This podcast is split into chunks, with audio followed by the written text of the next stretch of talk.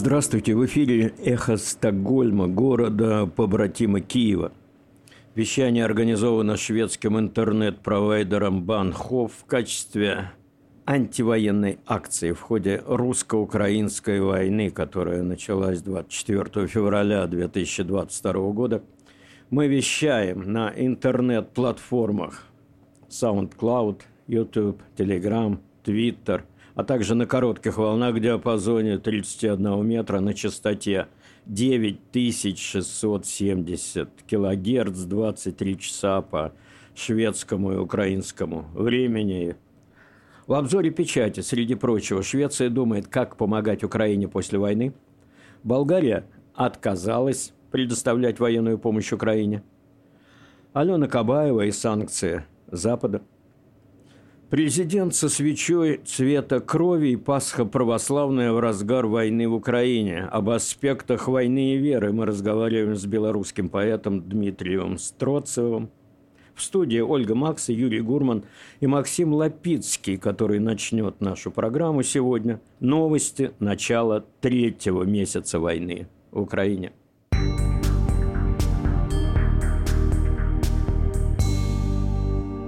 Здравствуйте. Сегодня утром воздушная тревога звучала практически по всей территории Украины. Под обстрел Российской Федерации попали пять железнодорожных станций в центре и на западе Украины. По меньшей мере 16 пассажирских поездов задерживаются. Об этом сообщил глава правления украинских железных дорог Александр Камышин. По сводке Генштаба Украины на 25 апреля, это 61-е сутки вторжения России в Украину, российские войска проводят наступление в восточной операционной зоне с целью разгрома группировки объединенных сил, установления полного контроля над территориями Донецкой и Луганской областей и обеспечения сухопутного пути к оккупированному Крыму. На Слобожанском направлении российские войска продолжали обстрелы из ствольной артиллерии и реактивных систем залпового огня по населенным пунктам Харьков, Карасовка, Прудянка. На направлениях Изюм-Барвенково, Славянск россияне безуспешно пытались провести штурм украинских укреплений. Обстреливались населенные пункты Большая Камышеваха, Вернополье и Новая Дмитриевка. Все выходные по Мариуполю наносились ракетно-бомбовые удары по позициям украинских войск на территории завода «Азовсталь». Там же находятся мирные жители. Предпринимались также новые попытки штурма «Азовсталя», несмотря на приказ Путина прекратить эту операцию. Продолжался, продолжался штурм поселка Попасный. В свою очередь, силы обороны Украины наносят противнику значительные потери. Только на территории Донецкой и Луганской областей за минувшие сутки отбиты 7 атак противника, уничтожено 13 танков, 3 артиллерийские системы, 17 единиц бронетехники, 4 боевых бронированных машины и 18 единиц автомобильной техники, 4 топливозаправщика. Подразделениями противовоздушной обороны в указанном районе были сбиты три российских беспилотника «Орлан-10». В Луганской области на Пасху российским обстрелом были разрушены семь домов и в третий раз подвергся удару нефтеперерабатывающий завод, сообщил глава Луганской э, областной военной администрации Сергей Гайдай. Больше всего от российской армии 24 апреля пострадали Лисичанск, Северодонецк, Рубежная и Горская. Так, в Лисичанске повреждены две многоэтажки и по меньшей мере два частных дома. В Северодонецке многоэтажка и хозяйственные постройки рядом, в Рубежном и Горском дома. В пасхальное воскресенье 9 российских ракет ударили по Кременчугской теплоэлектростанции и снова по Кременчугскому нефтеперерабатывающему заводу. Один человек погиб, семеро пострадали, у них ранения разной степени тяжести. В минувшую субботу ракетному обстрелу подверглась Одесса. Сообщается, что по городу было выпущено семь крылатых ракет. Одна из них попала в многоэтажный жилой дом, в результате чего Восемь человек погибли, среди погибших трехмесячный ребенок и 18 человек получили ранения. В Брянске в 140 километрах от украинской границы минувшей ночью взорвалась и загорелась нефтебаза. По предварительным данным, взрывы на нефтяной базе в Брянской области были вызваны работой украинских беспилотников. Как сообщается, два Снаряды попали в резервуары «Транснефть Дружба» около двух часов ночи. В результате попадания загорелся один из резервуаров. В ходе военной операции российские военные убили в Украине 215 украинских детей. Об этом сообщает Офис Генерального прокурора Украины. По состоянию на 25 апреля более 606 детей пострадали в Украине в результате вооруженной агрессии Российской Федерации. По официальным данным, 215 погибли и более 391 ранены. Это цифры не окончательные, поскольку продолжается работа по установке в местах ведения активных боевых действий, но на временно оккупированных и освобожденных территориях. Советник Офиса президента Зеленского Алексей Арестович заявил, что по его данным и в населенных пунктах Запорожской области, занятых российскими оккупантами, творятся такие же преступления, как в Буче, убивают и насилуют мирных граждан. США подготовили пакет санкций против председателя Совета директоров национальной медиагруппы Алины Кабаевой. Однако пока отложили его введение в действие, пишет The Wall Street Journal со ссылкой на источники. 38-летней Кабаевой приписываются близкие отношения с российским президентом. В США считали, что она играет некую роль в сокрытии денег Путина за рубежом. Одной из причин приостановки действия санкций являются опасения, что президент России может агрессивно отреагировать на это, рассказал изданию один из чиновников американского Минфина. Это будет считаться настолько личным ударом по Путину, что может привести к дальнейшей эскалации напряженности в отношениях между Россией и США, заявил чиновник. По словам полковника шведской армии в отставке и бывшего директора шведской разведывательной школы Йоргена Эльвинга, российские войска ныне продолжают вести подготовку крупной операции на востоке Украины накануне 9 мая и явно испытывают недостаток времени. Как он выразился, российская армия формирует поле сражения, поражая украинские штабы, соединения и военную инфраструктуру. Глава Госдепартамента Соединенных Штатов Антони Блинкен и министр обороны Ллойд Остин встречались в воскресенье в Киеве с президентом Украины Владимиром Зеленским. После этой встречи Блинкен заявил, что России не удалось достичь своих военных целей, а Украине удалось. Соединенные Штаты пообещали выделить Украине дополнительное финансирование на военные нужды. США сообщили, что возвращают в Киев свою дипломатическую миссию. На этой неделе в Конгрессе США пройдет голосование о предоставлении Украины, э, Украине Ленд-Лиза, программы помощи, которая обеспечит снабжение Украины вооружениями и другими необходимыми вещами.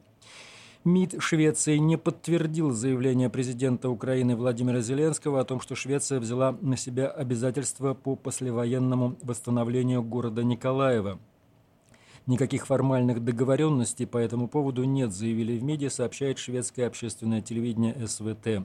Премьер-министр Швеции Магдалена Андерсон, однако, ранее заявляла, что Швеция заинтересована в работе по восстановлению Украины. По данным британской газеты The Guardian, со ссылкой на медэкспертов, десятки мирных жителей в городе Буча и Ирпень были убиты флешетами. Это небольшие металлические дротики, которыми Россия начиняет свои боеприпасы. Об этом ранее писала газета «Вашингтон-Пост». Мы нашли несколько очень мелких, похожих на гвозди объектов в телах мужчин и женщин, заявил газете суд, суд, судебно-медицинский эксперт Владислав Перовский. Подобные боеприпасы, хотя формально не запрещены, считаются чрезвычайно антигуманным оружием, заявил профессор в сфере международного права Уве Бринг шведскому общественному телевидению. Подобные боеприпасы широко использовались во время Первой мировой войны и во времена войны во Вьетнаме. Greenpeace заблокировал танкер, доставивший российскую нефть в Норвегию. Активисты экологической организации приковали себя цепью к судну в знак протеста против российского вторжения в Украину. Танкер «Усть-Луга» в настоящее время стоит на якоре возле нефтяного терминала ExxonMobil в городе Слагин, примерно в 70 километрах к югу от столицы Осло. Нефть в основе не только климатического кризиса, но и войн и конфликтов. Я шокирован тем, что Норвегия действует как свободный порт для российской нефти, которая, как мы знаем, финансирует войну Путина, заявил глава Greenpeace Норвегии Фроде Плейн. Группа призвала правительство Норвегии запретить импорт российского ископаемого топлива и заявила, что норвежское подразделение ExxonMobil Esso должно расторгнуть любые контракты на подобный импорт из России после вторжения в Украину. Это были новости радио «Эхо Стокгольм».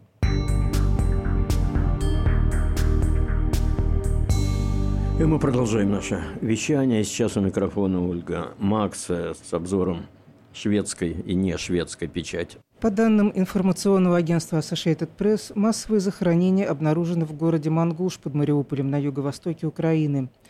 Могилы вырыты длинными траншеями, тянущимися от кладбища. Не менее 9 тысяч украинских гражданских лиц похоронены там, по данным местных источников – Мэр города Вадим Бойченко рассказал газете «Гардиан», что российские грузовики разъезжали по Мариуполю, собирая мертвых на улицах, чтобы отвезти их в Мангуш и бросить в братские могилы. Так они скрывают доказательства своих преступлений, пишет «Гардиан». Журналисты «Гардиан» считают, что 20 тысяч жителей города были убиты с тех пор, как Владимир Путин приказал своим войскам пересечь границу, и что от 300 до 1000 гражданских лиц в настоящее время находятся в ловушке, осажденные на Азовском металлургическом заводе в Мариуполе. Можно ли это понятие принять? Большо... Прошло всего несколько недель с тех пор, как мир узнал название Буча. Российские войска прибыли в город к западу от Киева в первый же день войны. Пока штурм украинской столицы упирался в решительное сопротивление, террор в Буче усиливался. Газета «Нью-Йорк Таймс» – одной из нескольких СМИ, которые побывали на месте событий, собирали показания, брали интервью у выживших, фотографировали и считали погибших. Свидетельства говорят о том, что русские убивали без разбора и иногда с садистскими наклонностями, отчасти из мести, пишет газета. Неприкаянные мирные жители были убиты во время выполнения самых простых повседневных дел – Почти каждый угол улицы в Буче стал местом преступления, и казалось, что смерть была повсюду, пишет Ричард Вейер из Human Rights Watch, который сейчас работает над документированием злоупотреблений на местах. Там находят сотни тел на участках под открытым небом и в братских могилах. Погасите нефть и газ раз и навсегда, объедините усилия против убийцы в Москве, призывает газета «Даггинс Ньюхеттер». Кто может принять это? Как сделать так, чтобы погибшие не превратились в цифры в постоянном потоке новостей и обновлений? Как нам помнить, что каждый из них – человек, личность, у которого есть родители, дети, друзья? Что мы делаем для того, чтобы сумма этих погибших, этих замученных, этих травмированных на всю жизнь людей ни в коем случае не была меньше одного целого, которое является одним из худших злоупотреблений со стороны государства со времен Второй мировой войны? Что делать, когда кажется, что все, что можно сказать, уже сказано? Неизбирательные зверства, резня мирных жителей. Надо остановиться. Никогда больше.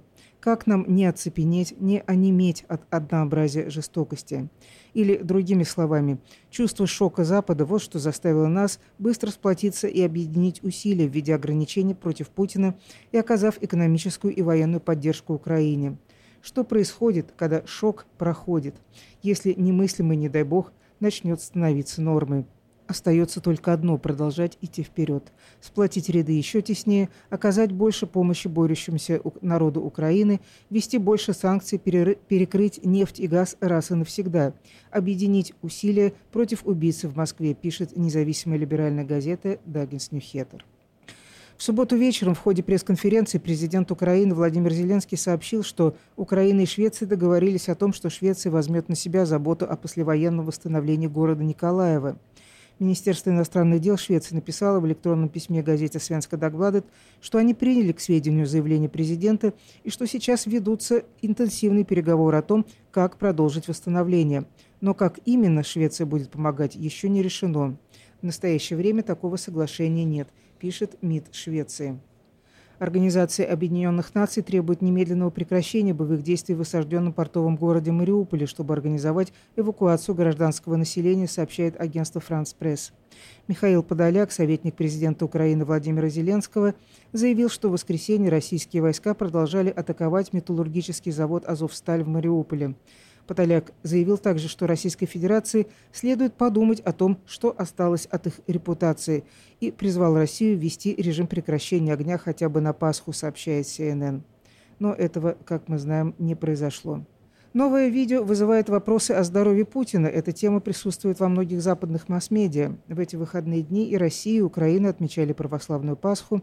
Видео, на котором предположительно запечатлен президент России Владимир Путин на пасхальной службе в воскресенье, вновь поставило под сомнение состояние его здоровья. Корреспондент агентства Bloomberg по России Скотт Роуз поделился роликом в Твиттере, описав, как президент гримасничает и кусает губу. Видеоклип появился всего через несколько дней после того, как другой видеоролик привлек широкое внимание. В ролике показана встреча президента России с министром обороны Сергеем Шойгу в четверг. На нем видно, как Путин сжимает угол стола и непрерывно двигает ногами. Несколько местных сотрудников Организации по безопасности и сотрудничеству в Европе были задержаны в Донбассе на востоке Украины. ОБСЕ пишет в Твиттере, что она крайне обеспокоена, что используются все доступные каналы, чтобы добиться их освобождения. ОБСЕ следила за прекращением огня в Украине с 2014 года, но была вынуждена приостановить свою миссию после вторжения России. Международный персонал покинул Украину, в то время как местный персонал остался в некоторых населенных пунктах. Болгария, страна НАТО, отказывается посылать оружие Украине, сообщает информационное агентство Bloomberg. Вопрос об отправке оружия расколол правительственную коалицию в Болгарии, поскольку пророссийская социалистическая партия угрожает выйти из правящей коалиции, если страна отправит оружие в Украину. Между тем, либерально-консервативная партия «Демократическая Болгария», которая также входит в правящую коалицию, заявляет, что сделает то же самое, если страна не будет отправлять оружие в Украину. В результате Болгария, имеющая крупную оборонную промышленность, сейчас выжидает, не, принимая, не предпринимая определенного решения по этому вопросу. Премьер-министр Болгарии Кирилл Петков заявил, что Болгария находится слишком близко к конфликту, чтобы посылать оружие, и что в интересах Украины, чтобы Болгария была стабильной страной. Конец цитаты. Соединенные Штаты Америки считают, что Украина выиграет войну против России. То, что мы увидели в Украине, не что иное, как победа на поле боя, сказал BBC представитель Государственного департамента США Нед Прайс. По словам Прайса, Госдепартамент уверен, что при постоянной международной поддержке Украины ситуация, скорее всего, закончится победой Украины и стратегическим поражением России. В настоящее время они выигрывают битву за Украину, и это неудивительно.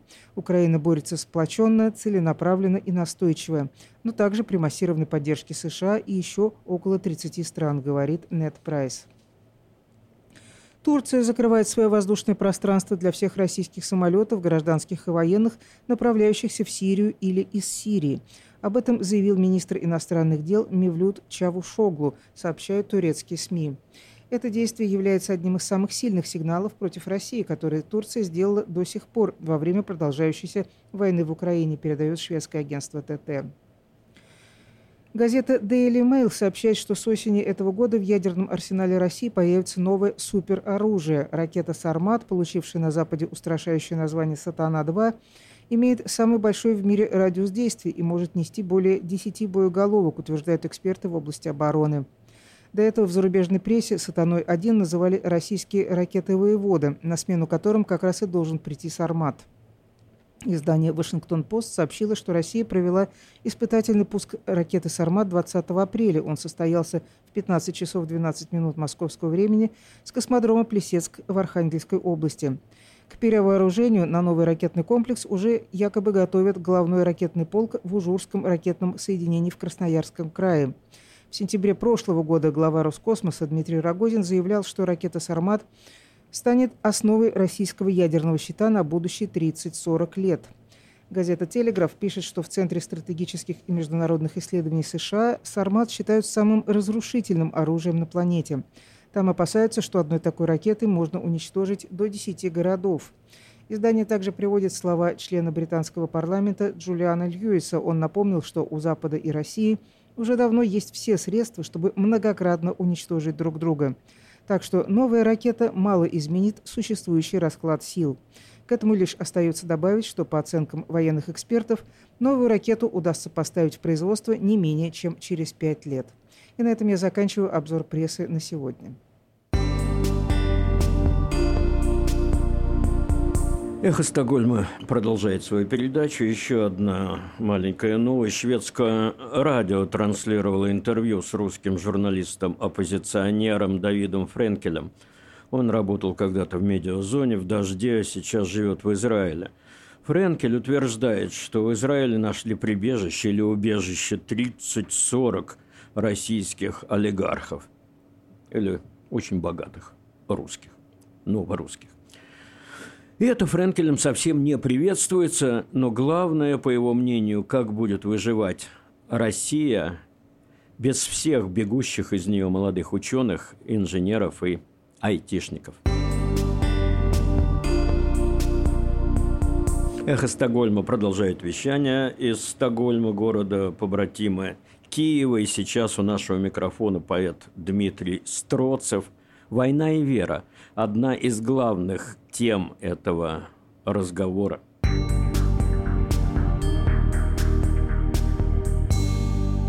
Две тысячи четырнадцатый год, Крым, и сейчас, 2022-24 февраля – все это происходит Великий пост. Это даже как-то непонятно с президентом, который очень любил держать свечки, засветился со свечками на всех фотографиях. И здесь уже хочется искать какие-то инфернальные, что ли, причины происходящего, потому что не может э, нормальный человек, который ходит в церковь, причащается, не может он благословлять в кавычках своих людей на убийство, издевательство, пытки. Как вы думаете, это все связывается здесь с духовным началом или с духовным концом, так скажем? Ну, я думаю, э, это мое мнение, что во главе э, белорусского режима, во главе российского государства стоят не христиане, а стоят оккультисты. То есть э, было очень модно слушать самых разных учителей в 90-х. Все помнят это время, стадионы, которые собирал Кашпировский, там какие-то были более тонкие какие-то, были какие-то секты, которые работали с элитой. И я думаю, что вот эти все э, проекты, они достигли определенного успеха. А церковь – это эм, ну, такое прикрытие, это ширма для этих людей. То есть э, вот они э, действуют Э, в странах, которые считаются там, ну, православными, христианскими. И действительно, большинство людей, ну не большинство людей, но значительная часть там, общества это христиане, которые там, верят в Бога, которые ходят в церковь.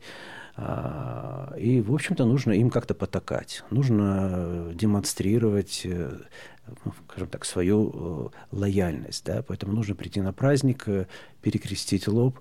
Это абсолютно никак э, не противоречит каким-то ну, совершенно нехристианским, там, оккультным практикам. Это лицемерие. Вот. А, а то, что главы церквей – Э, на это закрывают глаза, это уже их преступление. Потому что они прекрасно понимают, с кем они имеют дело. И они обманывают не себя, они не обмануты. Они, они очень хорошо знают, с кем они имеют дело. Они обманывают свои паствы. И это уже преступление. Дмитрий, у вас очень много контактов и на Украине, у вас много контактов в Москве. Мои контакты в Москве, ну, Украина, естественно, сейчас можно сказать, что мобилизованы вся как один человек, или, по крайней мере, у меня такое впечатление от моих разговоров с моими украинскими родственниками и друзьями. А вот в Москве гораздо все сложнее. В Москве с людьми совершенно невозможно разговаривать, которые прониклись этими телепроповедями, будем говорить, Соловьева-Киселевскими. И у вас такой опыт есть в вашем общении? Или он у вас более культивированный, более селекция прошла на более высоком уровне? А, ну вот а, я уже говорил, что вот мое ощущение, что а, а, в 2020 году Беларусь показала, что она а, сделала выбор Э, в пользу демократии, в пользу там, гражданских, э, там, личностных э, свобод. А, и я на этом твердо стою. То, что я, я этому свидетель был, я остаюсь. То, что ну, белорусы сейчас подавлены, то, что Беларуси свирепствуют жуткие репрессии, они продолжаются, просто они сейчас не получают такого резонанса на фоне украинских событий, но все, все так же плохо. Вот. А, а в России ситуация, конечно, совсем другая. А, и я бы сказал так, что поражение значительно больше, чем а, может показаться. А, я приведу такой факт. В 2014 году я начал писать цикл стихотворений. Я не знал, что это будет цикл, просто как-то я начал писать стихи. Это, это стало складываться в цикл.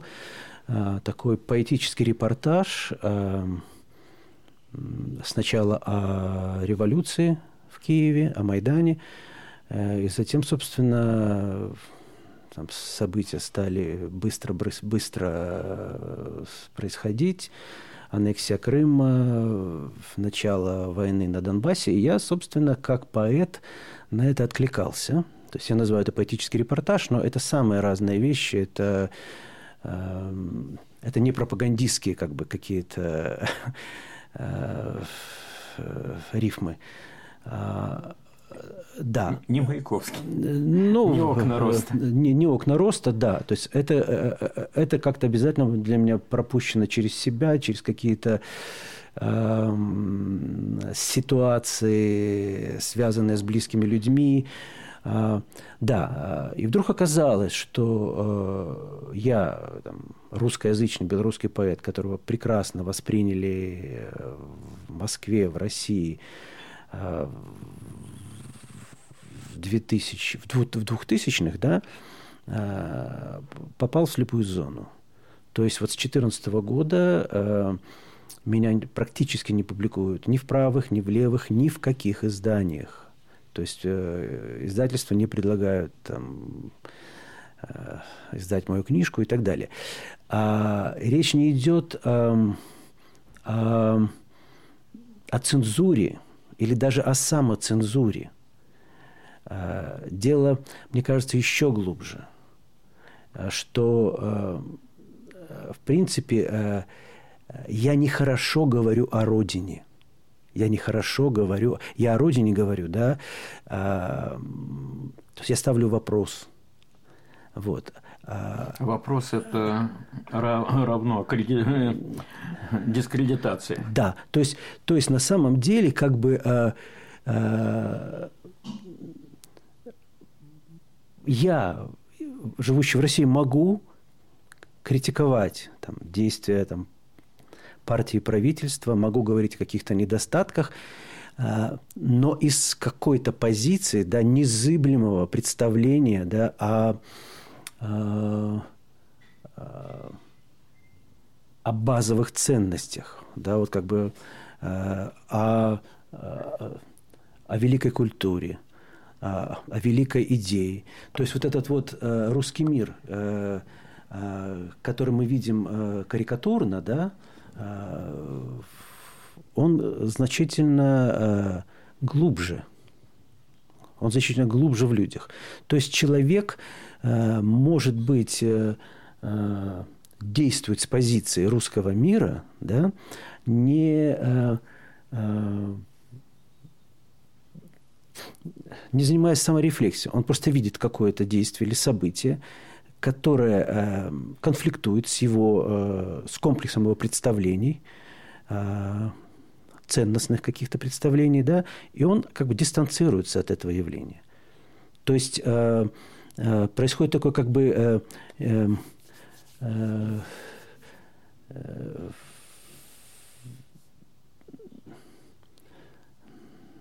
ну, хотел вспомнить э, э, физический эффект, то есть когда поверхность не смачивается, да, то есть водой. Вот, э, э, то есть, то есть ты, ты пытаешься сообщить какую-то информацию, у тебя есть какая-то аргументация, а, это, а, а это просто невозможно потому что это эм, как бы не совпадает с, с каким-то очень с каким-то глубинным э, комплексом э, представлений о себе.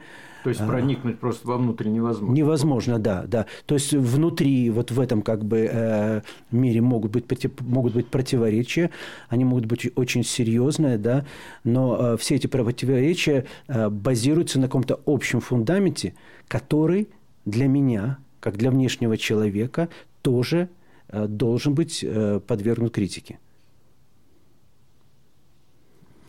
То есть я, я что хочу сказать, что э, может быть человек, который возмущен российской агрессией э, э, в Украине, войной, да, э, там, нарушением всех возможных прав, да, э, но все равно он не подвергнет э, критике э, какой-то комплекс представлений о, том, какая должна и может быть Россия, а без этой критики на самом деле э, ничего не может быть. Э, и вот это вот, ну, скажем так, отношение к бесчеловечной, безнравственной войне, оно на самом деле дистанцированное, оно остается дистанцированное. Ну, не только. Люди принимают какие-то чисто практические решения. Недавно прочел какую-то страшную совершенно исповедь девочки 16-летней, у которой остался на руках пятилетний брат, папа, а, мать с отчимом погибли в Мариуполе. Она звонит дяде в Москву, и дядя говорит, а какая это Катя? Я не знаю никакой Катя, не звони сюда больше, девочка а потом пишет с какого-то левого телефона, что я не могу с тобой разговаривать, это плохо скажется на моей семье и на мне. Это же совершенно нечеловеческие какие-то отношения возникли на фоне этой войны. войны. Люди потеряли облик человеческий. Ну вот, собственно, вот э, Э, вот когда вот вы сейчас э, вот проговорили эту, эту ситуацию, да, к ней ничего, ничего невозможно добавить. А, она сама о себе говорит. А, и, и это, и это как бы мы выходим в какой-то уже другой разговор – что, возможно, это какое-то поражение человечности, вот, скажем так, людей, которые живут сейчас, не только в России. То есть вот что-то происходит, происходит какая-то там, не знаю, мутация, какие-то изменения там в сознании, в, в каких-то, не знаю, даже в там, способах взаимодействия с, с людьми, с миром. И это не обязательно обусловлено глобализацией, это не обязательно обусловлено Э, как бы тем, что люди живут э, в своих гаджетах и, так далее, да. То есть э, человек меняется, и вот вот эта вот как бы война, она это проявляет. И она убивает надежду. И в русском языке даже слов таких нет, чтобы определить этих существ. Сейчас говорят Орки, Мордовар, Вардеман, или я не знаю, Вардемон, не знаю, у меня нет такой терминологии. Но та же самая девочка, она, мама у нее, она молилась Богу все время и говорила, не плачь, Катенька, я когда умру, я буду тебе помогать там у Господа, буду о тебе заботиться там. И она говорит, мама, когда уже она осталась сиротой, мама, не нужно, Господь, заботься, заботься здесь обо мне. И человек становится уже богоборцем, по сути своей. И вот эти богоборцы, они используют эту терминологию киношную, голливудскую какую-то. Это страшно. С точки зрения должно быть страшно и вам, как поэту. Ну, я, я, я, я, я как поэт э, понимаю, что э, вот новая ситуация, э, вот есть новый э, человек, э, э, для которого у меня должен появиться новый язык. Вот это такая как бы неотвратимая задача. Вот, и я, я, я пытаюсь, я пытаюсь говорить, пытаюсь что-то писать. Э, не могу сказать, что я справляюсь. Дмитрий, я вспомнил сейчас рассказ «Секретный язык» про котенка Гала Остера, да? А что сейчас получилось? Что-то сейчас возможно было написать вот эти последние дни, когда в дни войны, так Да, скажем? конечно, да, конечно. Скажите. Конечно, получилось, и, и я этому очень рад. Э, а, Я рад тому, что я эти стихи прочитал э, украинским друзьям. У нас сейчас, да, на деле, удивительная эпоха. То есть э, идет война, и мы можем встретиться в Зуме с людьми, которые находятся одновременно э, и в Беларуси, и в России, и в, в Украине под обстрелом. Это, это само по себе это какой-то совершенно нево- невозможный грандиозный опыт. А, И вот в одной из первых таких встреч а, я прочитал э, стихотворение, написанное как раз уже вот в связи с, с началом войны. Вот, и я понял, что я, э, я попал. Я попал куда-то в какие-то точки очень. И я очень рад, что это получается. Скажите, пожалуйста. Очень короткое стихотворение. Будущее выйдет из украинского подвала и зажмурится от света. Вот такие времена, Дмитрий, у нас сейчас. Э, Если бы мы с вами встретились, ну, 6-7 лет назад, наш разговор был бы на совершенно другие темы. Швеция, вашей жизни, вашем творчестве, взаимодействие со шведскими людьми, общение, ваша реакция на прием шведских слушателей или при, реакция шведских слушателей на ваш приезд, на ваши выступления. Ну, давайте как шведы отреагировали вот на эти ваши стихи? А, Вы знаете, я должен сказать, э, что м, я восхищен э, Швецией и шведами, а, потому что а, вот Швеция может быть одна из немногих стран, которые э, увидели Беларусь еще в конце 90-х, и э, э, у нас как бы получился настоящий э, культурный мост. Э, Это очень важно, потому что, скажем, в Швеции есть э, переводчики, которые могут переводить с белорусского на шведский. Например, вот в Норвегии таких переводчиков нет.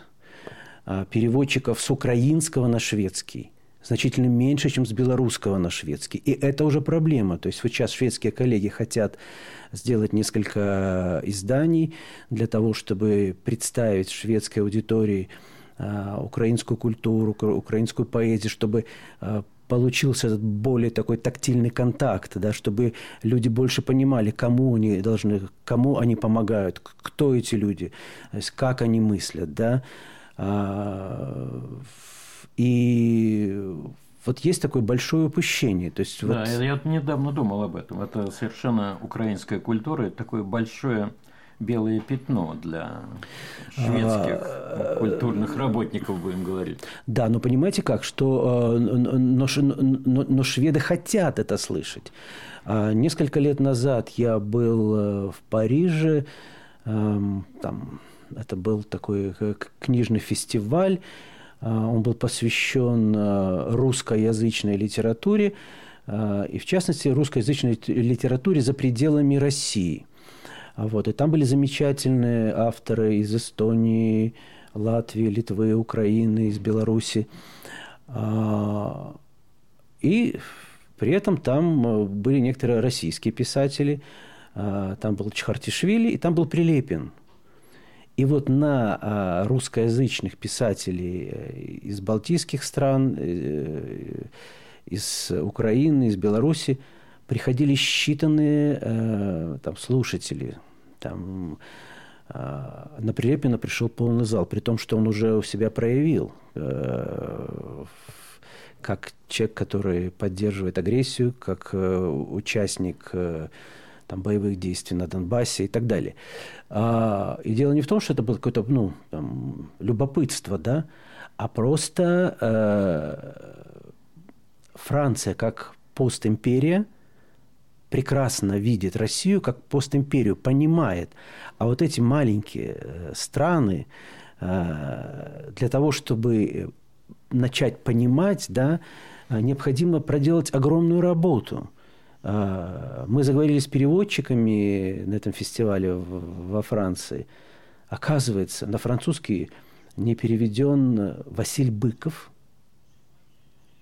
Владимир Короткевич – так как можно представлять э, э, современную белорусскую культуру, да, э, то есть не зная там, опорных имен, опорных произведений? Сейчас, конечно, для Беларуси очень много сделал Алексеевич, безусловно, да, но этого недостаточно. И я думаю, такая же проблема с Украиной. Гораздо больше, я думаю. Я думаю, даже большая проблема. Сейчас вот я был на фестивале Мальме, подошел такой патриарх, я сейчас не, не знаю, не, не, скажу, не назову его имя, переводчик э, испанского, с португальского, наверняка очень известный э, автор. Э, и он э, подошел с таким очень с ироничным, но очень важным вопросом. Он сказал, вот ну вот мы знаем, что есть такой вот спорный автор Гоголь, да, то есть вот он как бы русский автор, но Украина претендует на этого автора, да. А есть и такой автор э, в Беларуси. Я говорю, садитесь покрепче, чтобы не упасть. Достоевский, да. А, понятно, что и Достоевский, и Гоголь – это э, там, авторы русской литературы. Но один с э, украинскими корнями, а другой с белорусскими корнями. А, почему этот вопрос? Потому что э, Достоевского и Гоголя шведская аудитория знает. А в это, тут как бы скроется этот вопрос. Предъявите, предъявите нам кого-нибудь, чтобы мы могли, могли вас полюбить. Понимаете? Но шведская аудитория не знает, как Гоголь не любил всей Москвы. Нет, ну это, это э, дело не в этом. Просто вот очень важна личная встреча. И для этого нужна культура, для этого нужна э, там, поэзия. Э, не знаю, конечно, сейчас это, это происходит, это должно происходить. Сейчас э, везде повсеместно проводят э, какие-то выставки, украинских художников, какие-то музыкальные коллективы выступают. Да, я хотел вас спросить об этом. Э, это, но этого должно быть просто как... очень много. Это очень много. Проводятся фестивали, музыкальные фестивали, оперные марафоны. Как вы считаете, какой, какая, как они могут отозваться на... Это ведь на самом деле тоже какие-то маргинальные вещи, да? Они не охватывают, скажем, ну, какого-то всех слоев населения. Это направлено на каких-то отдельных людей. Вы считаете, что здесь могут пойти просто круги по воде? А, э, я, э, скажем так, я пользуюсь гомеопатией, да, вот когда там э, что-то лечу, то есть я вот пользуюсь гомеопатией. Э, принцип гомеопатии, э, он как бы антиколичественный, да, то есть для того, чтобы началась какая-то реакция да, организма на болезнь, да, нужен катализатор. И этот, этого катализатора может быть совсем немного – и, и в этом как раз сила искусства, да, что э, это может быть одна картина Герника, да, это может быть э, эм, выступление какого-то э, хора, да, народного хора, люди, которые, в общем-то, не слушают хоровую музыку, да, вдруг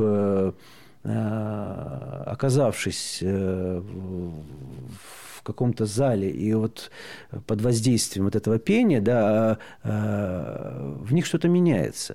То есть мы никогда не знаем, э, что сработает, что не сработает, что останется маргинальным, а что вдруг э, создаст какой-то необыкновенный резонанс. Поэтому... Ну да, это старое. Нам не дано предугадать, как наше слово отзовется. Да, в, в, в, в этом смысле, мне кажется, вот все усилия важны, и, э, и все как-то работает. Да, и, и, и потом мы, э, когда мы вдруг окажемся среди шведов уже в каком-то преображенном э, состоянии, сознании, мы опять-таки не сможем Э, вернуться, пройти по какой-то цепочке назад и понять, что же, собственно, э, в конце концов всех их изменило в отношении э, к Украине, к Беларуси, к России. Я незадолго до войны, незадолго до пандемии делал фильм, большой, большой видеофильм, Э, который был посвящен, во многом посвящен э, э, Европе, которая после Октябрьского переворота 17 года смогла принять у себя более трех миллионов беженцев из, из России, из царской России. А, и мы говорили с итальянским профессором Э, мы говорили с потомками э, там, российских иммигрантов в Париже. Э, вот как бы пытались понять этот феномен и сравнивали это с сопротивлением Европы, которая не может принять 300 тысяч там, беженцев из Северной Африки. Вот она, эта Европа, приняла 3 миллиона, и сейчас не может принять эти 300 тысяч. Сейчас она приняла 4 миллиона украинцев. И вот она приняла 4 миллиона украинцев. Что произошло? Почему она э, не готова была принимать э, вот этих мигрантов, которые шли через Беларусь, да, сопротивлялась со всех сил, и тут она приняла 4 миллиона украинцев? Что-то произошло что-то произошло, да, а, и это не работа пропаганды, что-то произошло, то есть что-то созрело в обществе, да, потому что то сейчас, то, как принимают э, э, украинских беженцев, это, э, ну, э, это, меня это потрясает, меня это потрясает, как работают все, то есть и, э, не знаю, государственные структуры, и волонтерские, то есть э, это, это событие, это само по себе огромное событие.